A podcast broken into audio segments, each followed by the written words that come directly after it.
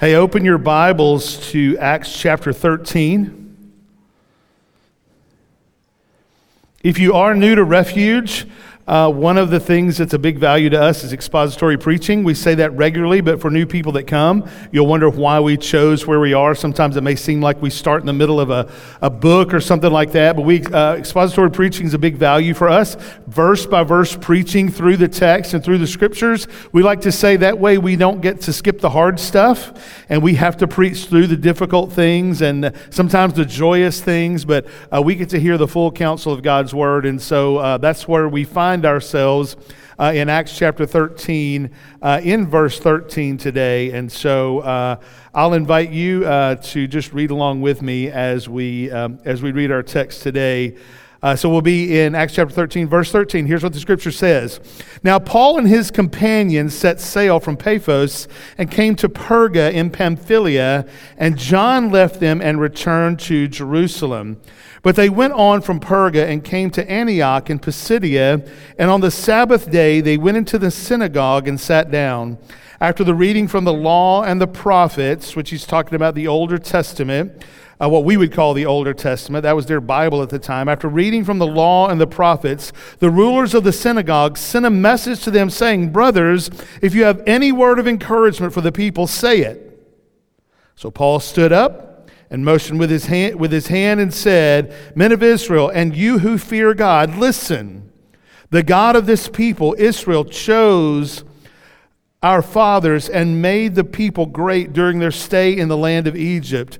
And with uplifted arm, he led them out of it. And for about 40 years, he put up with them in the wilderness. I like that wording there. Parents, you know what I'm talking about? About 40 years, they put up with him in the wilderness. And after destroying seven nations in the land of Canaan, he gave them their land as an inheritance.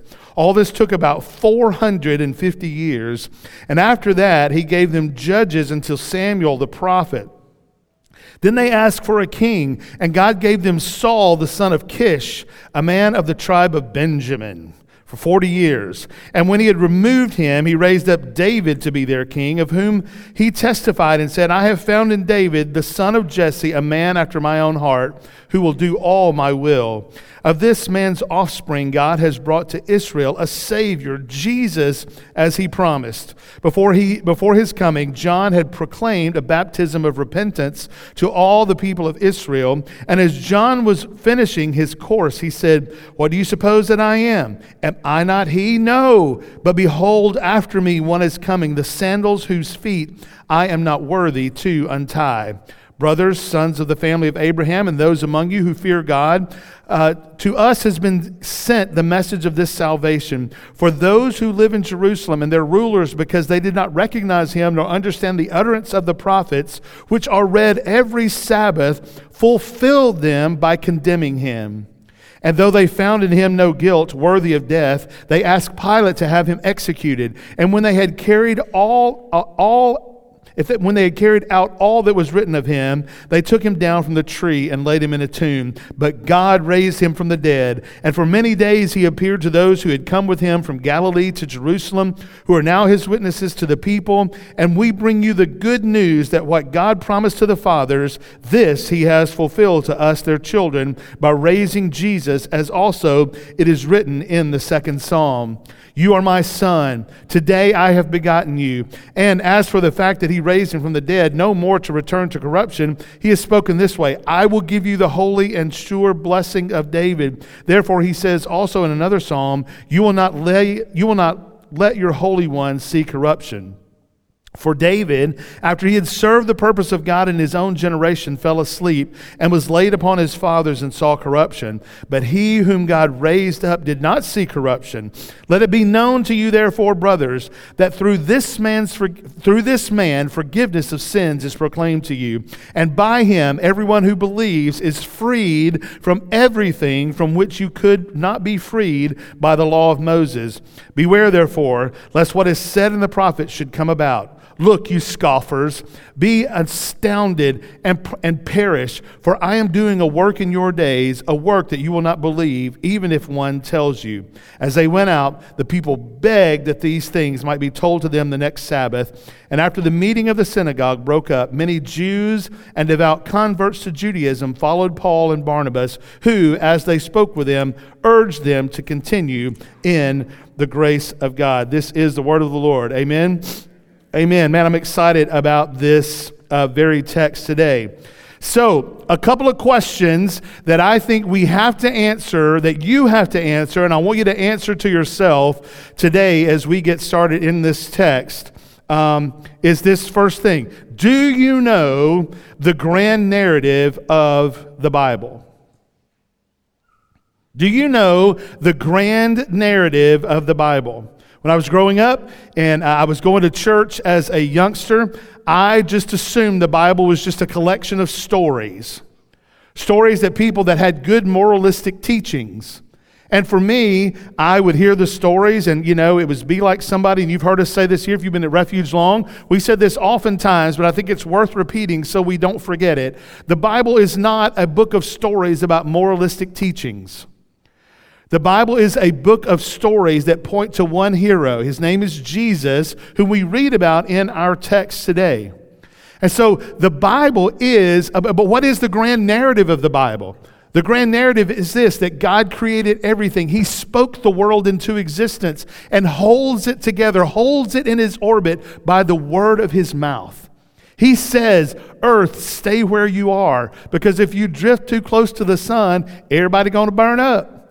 And if you drift too far from the sun, everybody going to freeze to death.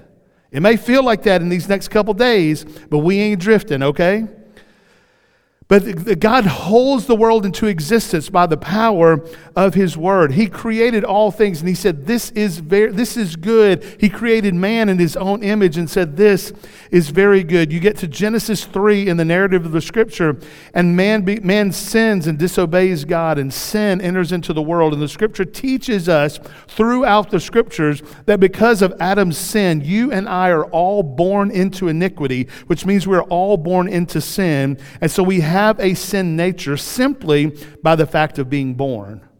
We are born into sin. And as you read through the grand narrative, we'll, we'll, get to that. But as you go there, the rest of the scripture is about hey, one will come who will crush the head of our enemy, and he will be the deliverer who is to come. And so we see that all through the Older Testament, as you walk through the Older Testament, we talked about this a little bit in our text today, that there were kings who were appointed because Israel wanted a king. God chose a people through Abraham and said, Your offspring will be great, who became the nation of Israel. And and from that nation, from those people, Jesus, the Messiah, would be born. And we see that happening as we uh, get into the prophets. We preach through some minor prophets that we've never done before. Uh, back a few uh, a uh, number of months ago and all those prophets all the old testament all that was pointing to jesus who was to come and is to come and has come we get into the new testament you see jesus come he lives a life that no one can live sinless uh, blameless before the Father. He lives a life that none of us are able to live, but we're called to live. And then God, uh, uh, Jesus laid his life down on the cross so that you and I might be forgiven of our sins. That's the grand narrative of Scripture. That the shedding of uh, the blood of bulls and goats that we read about in the Older Testament, that they would go and sacrifice as an atonement for the sin, were only pointing forward to the Lamb of God who was to come. The Lamb of God being Jesus who would take away the sin of the world. The scripture says that God laid on Jesus the iniquity of us all, which means he laid on Jesus the sin of you and me. And that then uh, that, that he died on the cross without the shedding of blood, there is no forgiveness of sins. That the punishment was laid on Jesus that you and I deserve. But God was satisfied with Jesus' perfect sacrifice, and God raised him from the dead three days later. The capstone of Christianity is the very fact that Jesus was raised from the dead. If Jesus be not raised, we are all wasting our time. If Jesus is not alive, if he has not been raised from the dead, we're just going through some religious motions today. And we would be better off preparing our homes for the snowpocalypse that is to come. But he is alive. He was raised from the dead. He is alive. The scripture says that he is at the right hand of the Father, ever interceding for you and me if you are in Christ Jesus. Which means he says, whenever we, you and I are accused by our enemy, Satan, that Jesus is at the right hand of the Father going, that Christian belongs to me. Scott Benjamin, despite his past, because he repented of his sins and put his faith and trust in the finished work of Jesus, belongs to me. And if you have done the same thing, he says that same thing about you, that you belong to him. And despite whatever the enemy might claim against you, that you belong to him. That is my hope for all of you today. For those of you who walked in, you know who you are. You know if you're a Christian or you're not. You know if you have been born again, if the Spirit of God actually lives within you. And it's my hope today that today, if, if, if that's not true about you, that today might be your day of salvation. So you can rejoice in this same way, knowing that I belong to Jesus, that you belong to Jesus, that Jesus is, is at the right hand of the Father, interceding on your behalf. That is my hope. Scripture says that as Jesus had come, uh, just as he came, uh, he, that, that he. Um, uh, appeared before many after his resurrection. He ascended back into the Father, and the scripture tells us that just as we, they saw him go away, one day, whoever's still alive at that point will see him come again just as he left us. What a glorious thing to look forward to the second coming of Jesus where all things are made new. That's the grand narrative of Scripture. Do you know that? Secondly, I would say, do you know the gospel? I just talked to you about the gospel, the fact that God requires a perf- required a perfect sacrifice to forgive, for us uh, to be forgiven of our sins, for the, for the uh, blood of the precious blood of Jesus to be shed for our sins. Again, the, the blood of, of animals never took away anybody's sin when you read about in the Old Testament. They were only pointing forward to the one who was to come. And the gospel tells us that we needed an intermediary one who could live the life we cannot live, one who died the death that we all deserve to die, yet God raised him from the dead. And when you put your faith and trust in the finished work of Jesus, not your own good works, not your own religiosity, but in the finished work of Jesus, the scripture says that you will be born again. And the Holy Spirit will come and indwell you, and He will change you and conform you into the image of Jesus. I'm just going to tell you this right now. If you've prayed some kind of magical prayer that you think saved you at some point, but there's never any change in your life, you're not different, you still desire the same things, you still go the same places, your language is still the same, your, your, your sin is still the same, and there's never been a change in you, listen, Jesus changes people. Amen? He changes people, He makes us new. He changes our desires. It may not happen overnight. You may still sin. You're going to still sin. I still sin, but I sin less. If there's nothing like that that's happening in you, you have to question whether or not that you actually have the indwelling Spirit of God that actually lives in you. Our hope is today that the Spirit of God will reveal that to you today. You know that there is only one way to God. I know in today's world that crazy things happen and crazy things get said and crazy things uh, get talked about on social media, and the world we live in is kind of topsy turvy and upside down, where men are women and men, women are men, and up is down and down is up, and all the things just you look at it and go, I can't believe I'm living in this crazy world. But the one thing for sure, and the world will tell us today, the world will tell us today, hey, you find your own God. You find your own way to heaven. You find your own. Whatever your truth is, is okay that it's your truth. That's not what the scripture teaches us, okay? That Bible that's in your hand or the Bible that you're reading on your app, whatever that is, that Bible tells you, Jesus says, I am the way, the hope, and the life, that no one comes to the Father except through me. Jesus says, I'm the only way. So he's either a liar or a lunatic or he's Lord. We believe he's the Lord. And so, if you're putting your faith and trust in anything else, your goodness, your family name, your heritage, whatever those things are, those are useless when it comes to salvation and eternal life found only in Christ Jesus. It would be our joy to talk to you more about what it means to follow Jesus so that you too can have this eternal life that people speak of. And then, lastly, if anyone else Do you know if anyone else knows that you know? Does anybody else know that you know the Lord? Anyone else around you know that you're a follower of Jesus? Do your friends know? Does your family know? Do your coworkers know? Would anybody else know that guy, you know what? That guy, I, I see just reflections of the Lord in him. That girl, that lady, man, every time I'm around her, there's just this aroma of Christ around her. Do people know that you're a follower of Jesus? So, this text tells us today and we're, going to answer some of those today in our text. But this text tells us today that, uh, that they had left on this long journey, and after they get to, uh, they, they went to the synagogue to worship, it tells us there in, in the first few verses in our text today in 13, 14, and 15. And you get to this point, and it says these things that they went to the synagogue, and that it was very important to them that they went to the synagogue. I think it's very important for us to make sure that we gather ourselves today. That it's uh, and so gathering is important. I know it's real easy, and I'm so thankful to see you guys here today. I'm glad you got out in the cold. I'm glad you put a jacket on and got in your warm car and drove over to a warm building and sitting in a warm seat, had some warm coffee, and got a warm embrace as you walked in, a warm holy pat on the back. All those things. I'm glad you got all those kind of things, but it's so vitally important for us to gather together as the church. Why?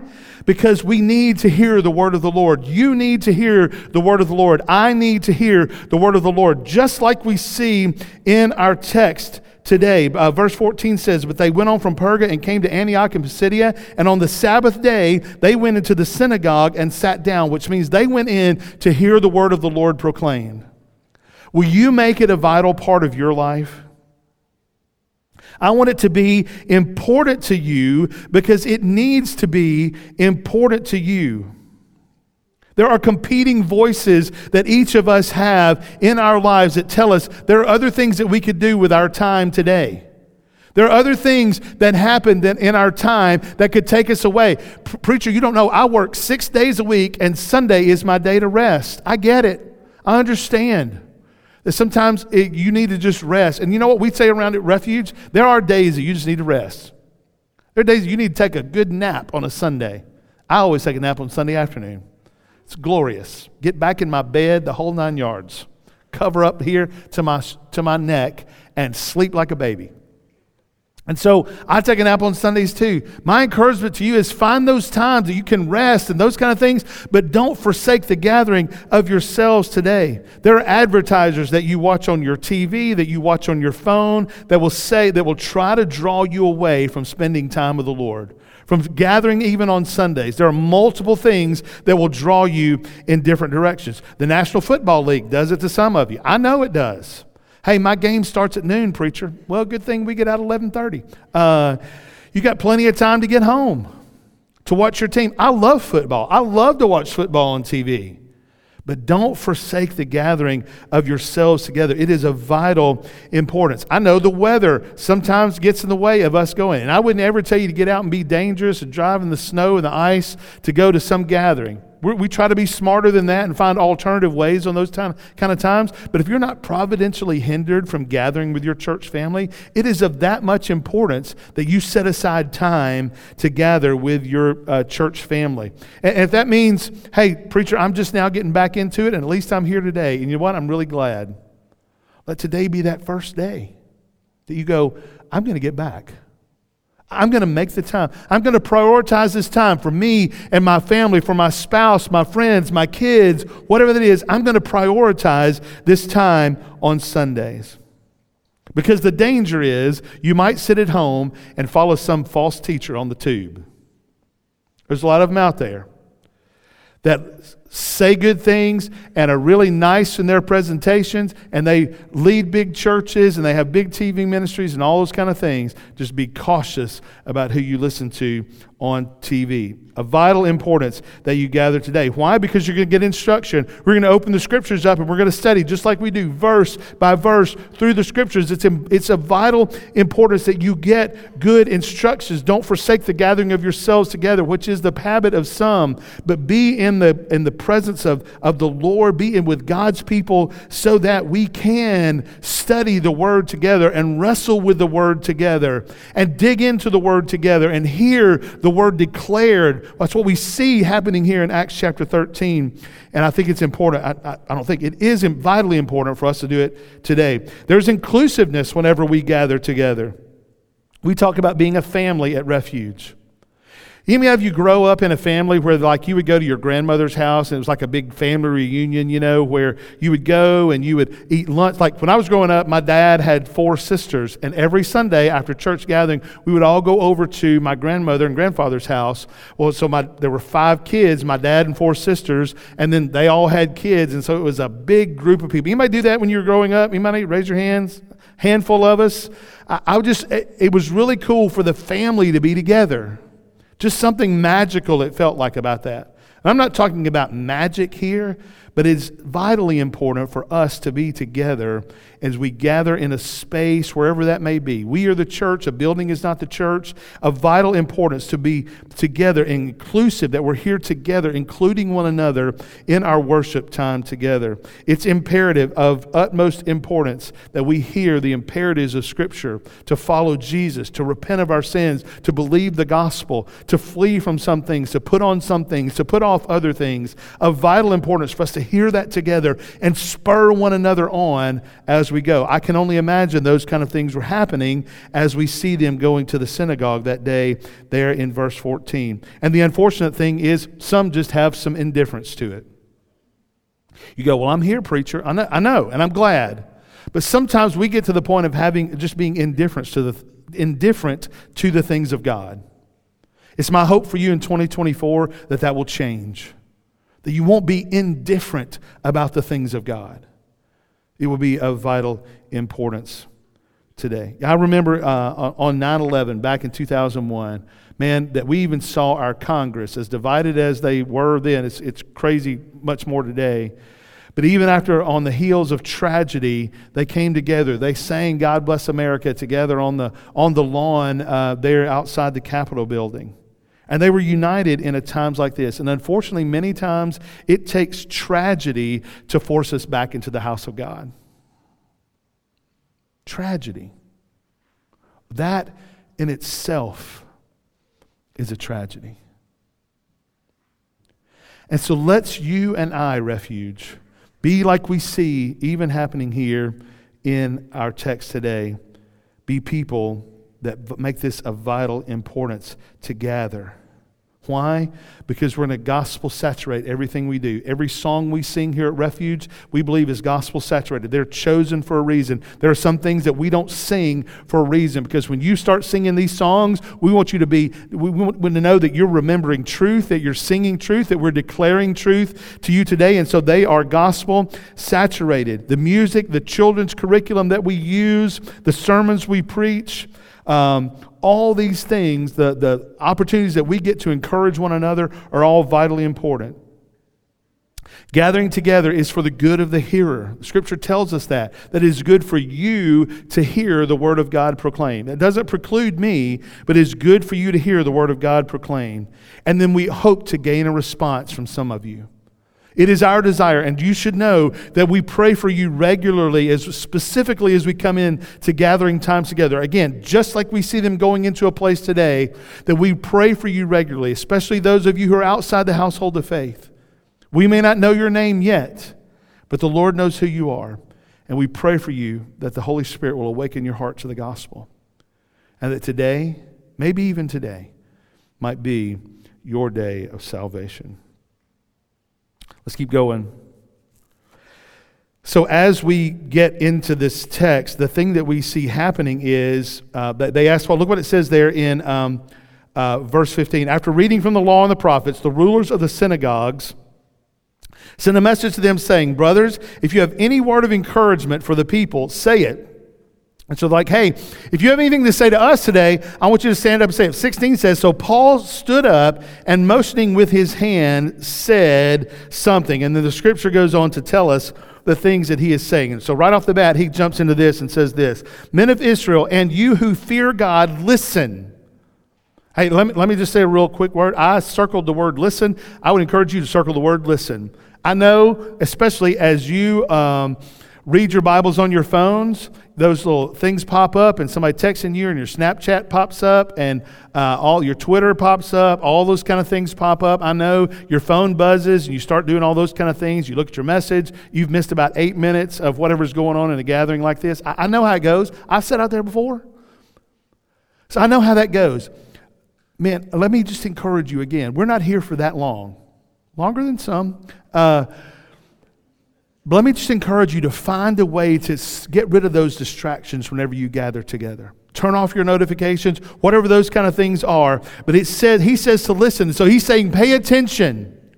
Pay attention to what I'm about to say. And so he goes on and he says this The God of this people, Israel, chose our fathers and made the people great during their stay in the land of Egypt. And with uplifted arms, he led them out of it. And so, what is he even talking about right there? I don't know if you remember back from the Older Testament, actually, back from our Genesis study whenever uh, there was a famine that came into actually so you get into uh, abraham isaac and jacob jacob had 12 sons and uh, father as many sons uh, and so he had multiple sons, and, there, there was a, a the, the brothers really didn't like Joseph. They were jealous of him, and, and so they sold him into slavery, remember? And then they were like, oh my goodness, somebody's killed Joseph. And so that's what they told their father. And so they sold him into slavery, and he went off into, the got sold into Egypt. And, and But Joseph went there. He was in prison for a long time, but he ended up finding favor uh, with the Pharaoh at the time. And so Joseph rose up um, and became very important in Egypt after a long time. Well, if you remember, the um, Israelites ended up in a famine.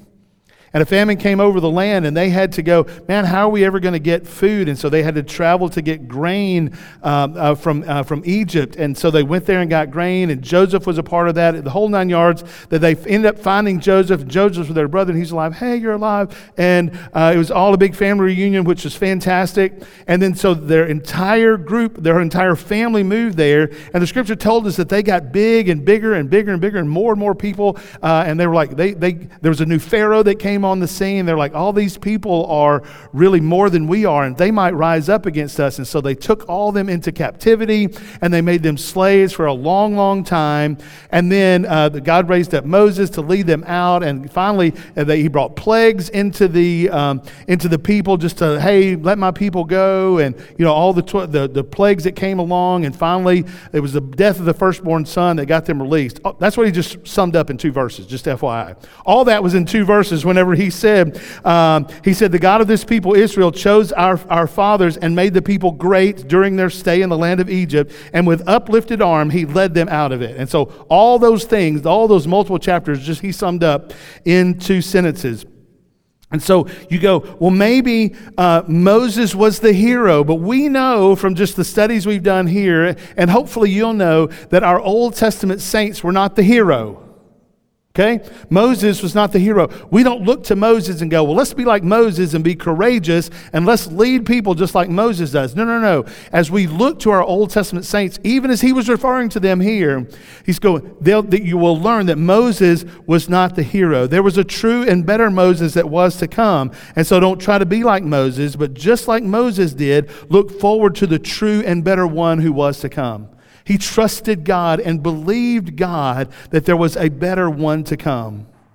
And so, just as that, I would encourage you to do the same thing. So, he goes on in this text, he says, And for about 40 years, he put up with them in the wilderness. You remember that story about them staying in the wilderness and how uh, they grumbled against God? And God was like, You know what? So, for those of you who are grumbling, you're going to die out here. And then we'll send the other people into the land of promise. And so that's what hit. They, they, they, for 40 years, they wandered in the wilderness, and God ended up eventually taking them into the promised land. Verse 19, after destroying seven nations in the land of Canaan, he gave them their land as inheritance. And so the promised land you hear about in the Old Testament uh, is being referred to here, even in our text in Acts. And he said, I gave them, God gave them a promise, and then he fulfilled that promise. All this took about 450 years. Uh, 450 years, think about that. Sometimes we complain about God not answering our, our prayers instantaneously. Whoever complains about that?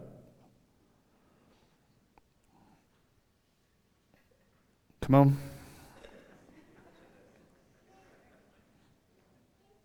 Yeah, all of us, even you liars who didn't raise your hand, um, we all complain about God not answering our promise or our, our prayers instantaneously. 450 years it took for this to happen, for them to go into this promised land that God had told them. So he goes on. After that, he gave them judges until Samuel the prophet, and then they gave asked for a king. They're like, "Well, this is great, but every other nation has a king, and we don't have a king. God, why are we so different?" And and so he's like, "You want a king? We'll give you a king." And so he gave them a king. God gave them Saul, the son of Kish, a man out of the tribe of Benjamin, for forty years. And though Saul was a good-looking dude, most Benjamins are, and uh, uh, the scripture says it. Uh, no, read. Um, out of the tribe of Benjamin, he just wasn't the thing that they had hoped for. He wasn't the savior of all things because even though he was a good king for a while, he was not the hero. There would be a true and better king that was to come. The scripture even goes and tells us this that when he had removed, uh, when he had removed Saul, he raised up David to be their king, of whom he testified and said, I have found in David, the son of Jesse, a man after my own heart who will do all my will. And so many times we can read stories about David and go, man, I wish I was like David. And sometimes that's not a bad thing because David's courageous and David did a lot of good things and David was a good king, but even David was flawed. And that's why we don't always look to David to be our hero. Even in, the, um, uh, even in uh, David slaying Goliath, David is not the hero. David only points to the one who would slay the giant of our sin. He would slay death and hell and the grave.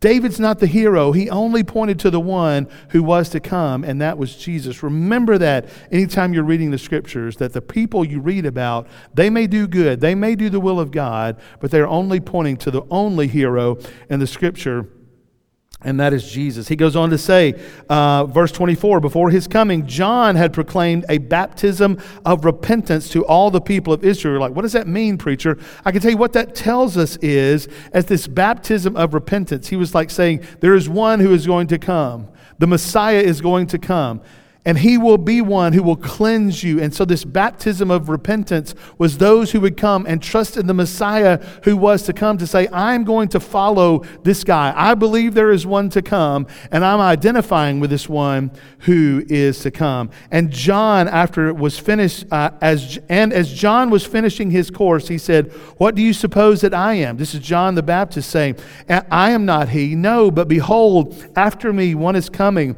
the sandals of whom I am not worthy to untie. And though people were rushing to John, he was like, I'm not the one. He knew there was a true and better one who was to come. And so, this is what Paul is declaring to the people during this time. Verse 26 says, Brothers, brothers, sons of the family of Abraham, and those among you who fear God, to us has been sent the message of this salvation. For those who live in Jerusalem and their rulers, because they did not recognize him nor understand the utterance of the prophets, which are read every Sabbath, fulfilled them by condemning him. And so he's saying, hey, let me just say this.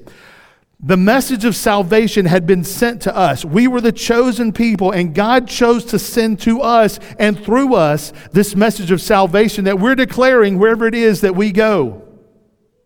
We're declaring all these things and that there is one who will come. It's the same kind of message that you and I get to proclaim today, except we don't look forward to one who is to come. We look back to the one who did come. Jesus, the Messiah who was predicted, that said, Hey, I have come, just what we've talked about already. He came, He lived the sinless life, died the death we deserve to die, raised, was raised from the dead, and will forgive you of your sins and make you right with God if you'll just repent, turn away from your sins, and trust in the finished work of Jesus. That's our hope for you today. That's the message that John was preaching a, pre, a, a message of repentance to turn from your sin and turn to the Lord Jesus Christ. Let me keep reading in, um, in these verses. And though they found in him no guilt worth, worthy of death, this is Jesus, they asked Pilate to have him executed. And when they had him ex- uh, carried out, all that was written of him, they took him down from the tree and laid him in a tomb. But God raised him from the dead. And for many days he appeared to those who had come up with him from Galilee to Jerusalem, who are now his witnesses to the people. And we bring to you the good news that what God has promised the fathers, this he has fulfilled to us their children by raising Jesus, as also it is written in the second psalm, You are my son, today I have begotten you. And as, and as for the fact that he raised him from the dead, no more to return to corruption, he has spoken this way I will give you the holy and sure blessings of David. Let's stop right there. Oh, no, he says, and therefore he says also in another psalm, you will not let your Holy One see corruption. And so back to verse 7, uh, 27. They missed the Messiah in the beginning. Look what it said in 27. For those who live in Jerusalem and their rulers, because they did not recognize him nor understand the utterances of the prophets, which are read every Sabbath, fulfilled them by condemning him. And so, what is being taught here in Acts is that the people knew that a Messiah was to come. The deliverer who had been long promised was to come, and they missed it. Missed it. And then they condemned Jesus, who did come to deliver them. Some of you miss it. Some of you miss it. You come to refuge. You sit in service after service. You sing gospel saturated songs. We preach Christ and Him crucified every week from this pulpit. We say that there is only one hero. It is Jesus. There is salvation found in no other. There is hope found in no other. That unless you repent of your sins, which means to turn from your sins and put your faith and trust in the finished work of Jesus, you will surely die in your sins. Look, I've sat in your seat. I've sat in your seat as a young person and heard people preach this over and over. And I went through the motions. I know how to go through the motions. Did it a long time. Some of you've gone through the motions. You know what I'm talking about. Some of you still are. Religious motions. That's not Christianity, it's religion. Some of you adults do the same thing. You sat at refuge. We, are 15 years old now, almost. You sat in service after service, sermon after sermon, where we say there's salvation found in no other. You nod your head, you sing the songs, yet you're still dead in your trespasses and sins. Because even you, adults, have not turned to the only lover of your soul. You go through the motions, but there's no life found in you. No, no repentance has actually happened. No new life has been birthed in you to make you different, to make you filled with the Holy Spirit. You're like, I don't get this thing you're talking about, preacher. Maybe it's because the Spirit hasn't lived in you yet. We see that. They missed Jesus and they even condemned him. Verse 28 says, and, they, and though they found in him no guilt worthy of death, they asked Pilate to have him executed. They thought it was better to have him removed than to keep listening to his message of repentance. So that's the way they did it back in the day. They just like, let's get rid of the guy that we don't want to hear. The way it happens today is you just don't show up. You go, church is not for me. I'll do it my own way. I'll, my church is in the woods. Ooh. Nope. You can tell yourself that all you want to. That's not what the teacher script. Uh, that's not what the scripture teaches us. our calling is to gather together, hear the word proclaimed, worship the Lord together. I don't know how it works. I just know that it works because the scripture tells us to do it. There's something about God's people being gathered together, lifting up our voices and singing good gospel rich songs and hearing the word declared, no matter who stands in this pulpit. Hearing the word declared. God calls us to this. And the Spirit does something in the midst of this. Let's keep going. Verse 29 to 31. Here's what it said. When they had carried out all that was written of him, they took him down from the tree and laid him in a tomb. So they crucified him, they took him down from the cross, they buried him in a tomb. But God raised him from the dead. Underline that in verse 30. But God raised him from the dead, and for many days he appeared to those uh, he appeared to those who had come up with him from Galilee to Jerusalem, who are now his witnesses to the people. And so, again, the resurrection, the capstone of Christianity, without it, it crumbles. There's no need for us to be doing what it is that we do. And there's no other religions that can claim that. There's no other religions that can claim that, that their God is still alive. We worship, we worship a risen Savior I serve a risen Savior. He's in the world today. I know that He is willing, whatever men may say. I see His hands of mercy. I hear His voice of cheer. At just the time I need Him, He's always near. He lives, He lives. Christ Jesus lives today. He walks with me and talks with me along life's narrow way. He lives, He lives. Salvation to impart. You ask me how I know He lives. And it's higher. He lives within my heart, He lives within me. That was free. That wasn't even the notes. There's hope found in Jesus for each of us. He goes on in verse uh, 32 and we bring to you the good news that what God promised to the fathers, there would be a Messiah to come, there would be a deliverer to come. This he has fulfilled to us, their children, by raising Jesus, as also it is written in the second psalm You are my son, today I've begotten you. This was God speaking to Jesus, as, and for the fact that he raised him from the dead, no more to return to corruption. He has spoken this way I will give give you the holy and sure blessings of David, the one who was to come from David. He is again pointing to the Messiah. Therefore, he says in another psalm, You will not let your Holy One see corruption. It's talking about that Jesus would not decay into the ground, that Jesus would be raised from the dead. And verse, uh, uh, he goes on in verse 37. Look what it says, or 36. For David, after he had served his purpose of God in his own generation, fell asleep and was laid with his fathers and saw corruption. So he said, Hey, David was just a dude. David's just a guy. Despite how good he was or what a great king he was, David was just a guy and he died and he was buried in the ground and his body rotted away. That's what that verse means in verse 36. But he whom God raised up the dead did not see corruption. He said Jesus is different. This is different with Jesus. He did not see corruption like a normal man was. And so he's like, hey, you can trust in the fact that Jesus is different. He is other. He is different from us. Yes, he is tempted in all ways like we did, yet without sin, but he is different than you and me. Yes, this king of Israel died, but Jesus rose from the dead, victorious over death, victorious over our sin that he took with him to the grave, victorious over all of our enemies in death and hell and the grave. And he said, and then verse 38, he says, Let it be known to you, therefore, brothers, that through this man's forgiveness, through this man, forgiveness of sins is proclaimed to you.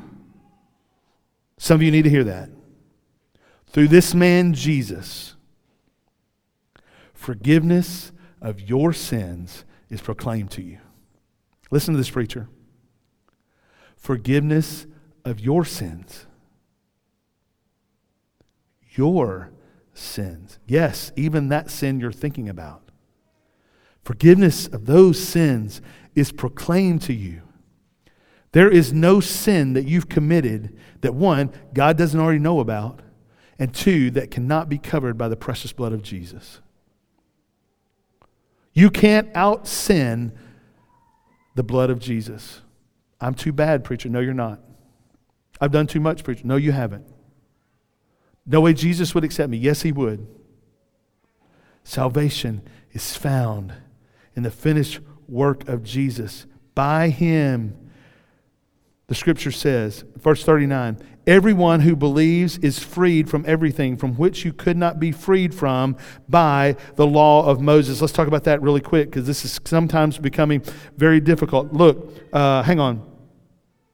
Uh, let me go back. The law cannot save, sorry. The law cannot save you. Okay?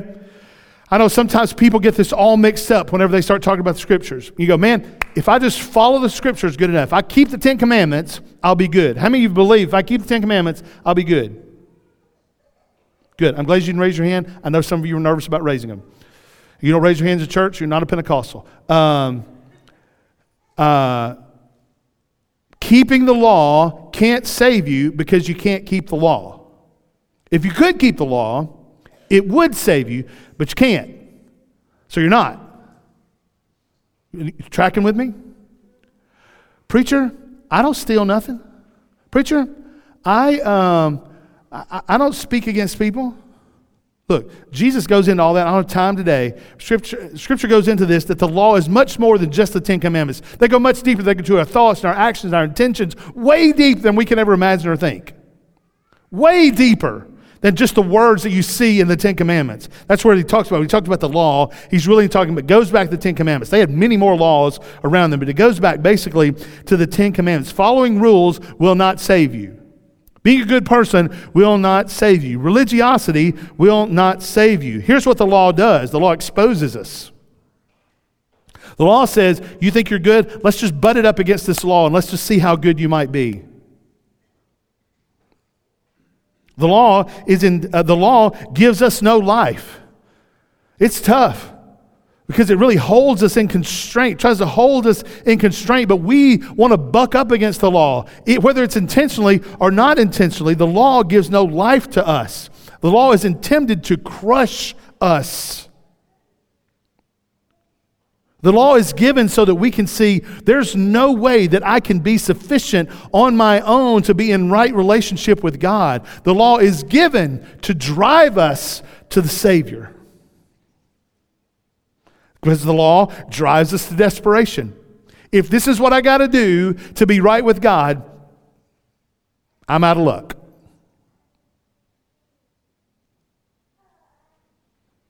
So it drives us to desperation, but the good news is is it can drive us to the deliverer. Okay? It can drive us to the deliverer because we go, well, then what do we do, preacher? If we can't keep the law and that's what God requires, what do we do, preacher? There was one who did. His name is Jesus. He kept it all perfectly. The scripture teaches us he kept it all perfectly. And so the law does not save us, but you can be saved through the one who kept it perfectly the one who came and took on flesh to be like you and me, who laid his life down to shed the blood, the only blood that could cover our sin debt, who was raised from the dead, victorious over death and hell and the grave. Jesus said, I did not come to abolish the law, but to fulfill the law. Verse 41. Look what it says in verse 41. Look, you scoffers. Be astounded and perish. For I'm doing good work in your day, a work that you will not believe, even if one tells you. Here's great fear of this preacher. Some of you are this. Uh, there were scoffers in this generation, the multiple generations. There were scoffers in the Old Testament because this is quoting from the Old Testament. There There's scoffers in the Old Testament. There There's scoffers in the New Testament. Scoffers today. Scoffers in this room. Maybe that's you. Psh, I don't need this stuff. Psh, I'll get to it if I feel like it. Psh, Scott's old. What's that got to do with this? Sorry, it's just my, my own thoughts up here. What is he? He don't, he don't know about this new generation. He don't know what it's like for us. Maybe it's fine for him and his old friends, but it's different for us today. No, all the same. We've all come through it. Some are scoffers. Why are you scoffers? Why do people scoff at this? Why do people blow it off and like, the, whatever, old man? Other things to do. Hoping for an alternative, hoping for a bargain. I'll get to it one day. Scoffers in that generation. Look what he said in 41. Look, you scoffers. Be astounded. Listen to what I'm saying. This is crazy talk. Be, this, what are you even talking about, preacher? What does it say? And what? Somebody say it louder, please. Perish. I'll read it for you. I have a microphone. Be astounded and perish. Uh, the, the scripture doesn't pull any punches when it comes to this. When it comes to the gospel, it says, here's the offer. Here's the offer. You receive, it's a free gift. You don't have to do things for it. You've already done enough to demand the gospel be true. But if you want to look at it and dismiss it, you can perish. That's what he writes here. I'm doing a work in your day, a work you will not believe, even if one tells you.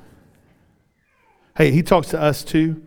Christian iron dwelling sin. Let's fight it. Let's be those who fight against this, our indwelling sin. And so he wraps up this fantastic, basically, sermon. Remember he, got, remember, he got asked to stand up, back in verse 15. Stand up and say anything if you have anything to say. And this is our text that we read today. And so, what he basically said is the unfolding promise from Genesis chapter 3 marched its way all through history, the scripture that we read, or the history that we read in the scriptures. And just as it was foretold, and just as it was proclaimed, culminated with the fulfillment that we hear from Genesis 3 that the enemy would be crushed. The head, yes, he would bruise the heel of the one who was to come. It's talking about the crucifixion of Jesus, but he was raised from the dead. But then Jesus would crush the serpent's head. He would kill the death and hell and Hades and sin. He would crush all that. He would crush the head of Satan defending these things. And here's how they reacted. Look what it said, verse 42.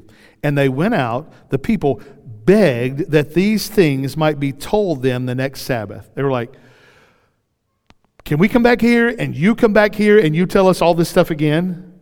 Because this is incredible. That we find hope for each of our weary souls, for our sinful souls. You mean there's something that can deliver me from this body of sin?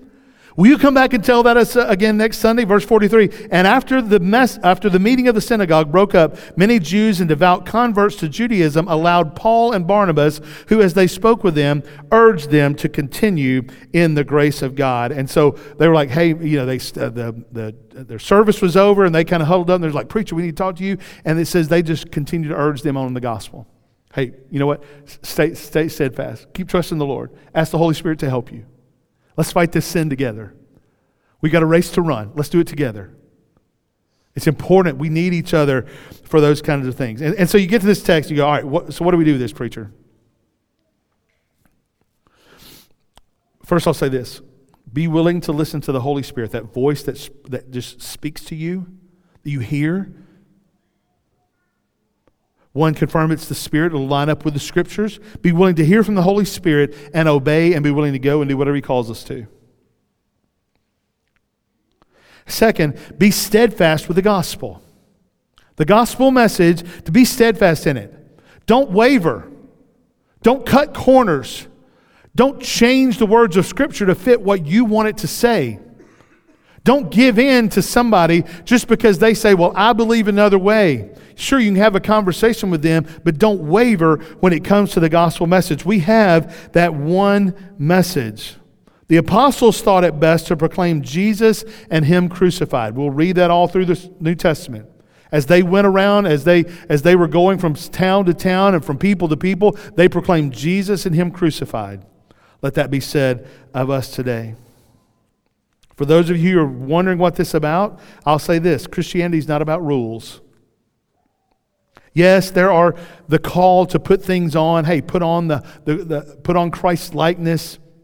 Put on love and care and compassion for one another, but and to put off some things, to put these things to death. The scripture talks about, we don't have time to get into that today, but we've talked about that before. That there are things that as Christians we need to put to death with that. But all that comes with the help of the indwelling Holy Spirit. Once you become a Christian, the Spirit lives within you and helps you do those things, to put on those things, to put some things to death.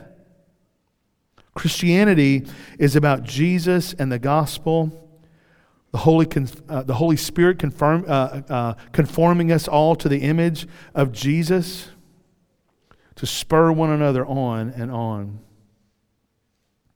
Just as Paul preached this here in Acts chapter 13.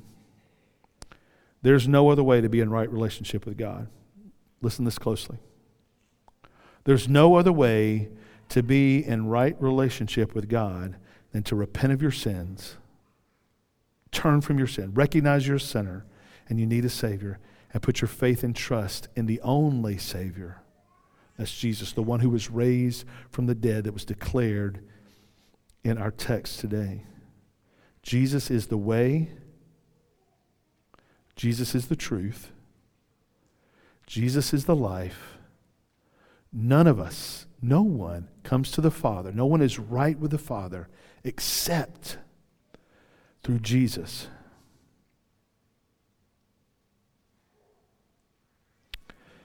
My hope for you, refuge,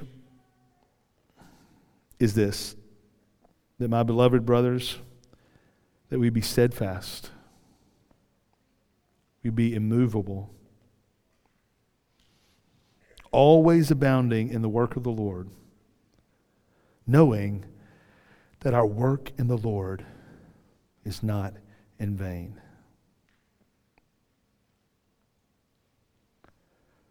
Some of you are still questioning this. Despite my best efforts today,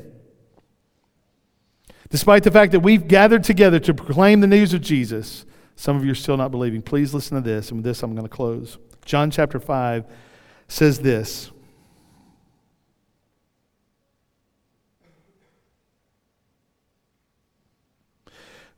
Jesus said this And the Father who sent me has himself borne witness about me. His voice you have never heard, his form you have never seen, and you do not have his word abiding in you, for you do not believe in the one whom he has sent. You search the scriptures because you think in that you have eternal life, and it is they that bear witness about me. Jesus said, They're talking about me. The whole Bible is about me. Yet you refuse to come to me that you may have life. I do not receive glory from people, but I know that you do not have the love of God within you. It's our hope today that you will, before you leave today, have the love of God within you. And along with John from his first gospel, and along with Paul from the writing of Acts, I urge you today to come to Jesus. Come to Jesus, the lover of your soul, the way, the truth, and the life. Let today be the last day you're without Jesus. Today. Today. Today. Come to Jesus. Let's pray.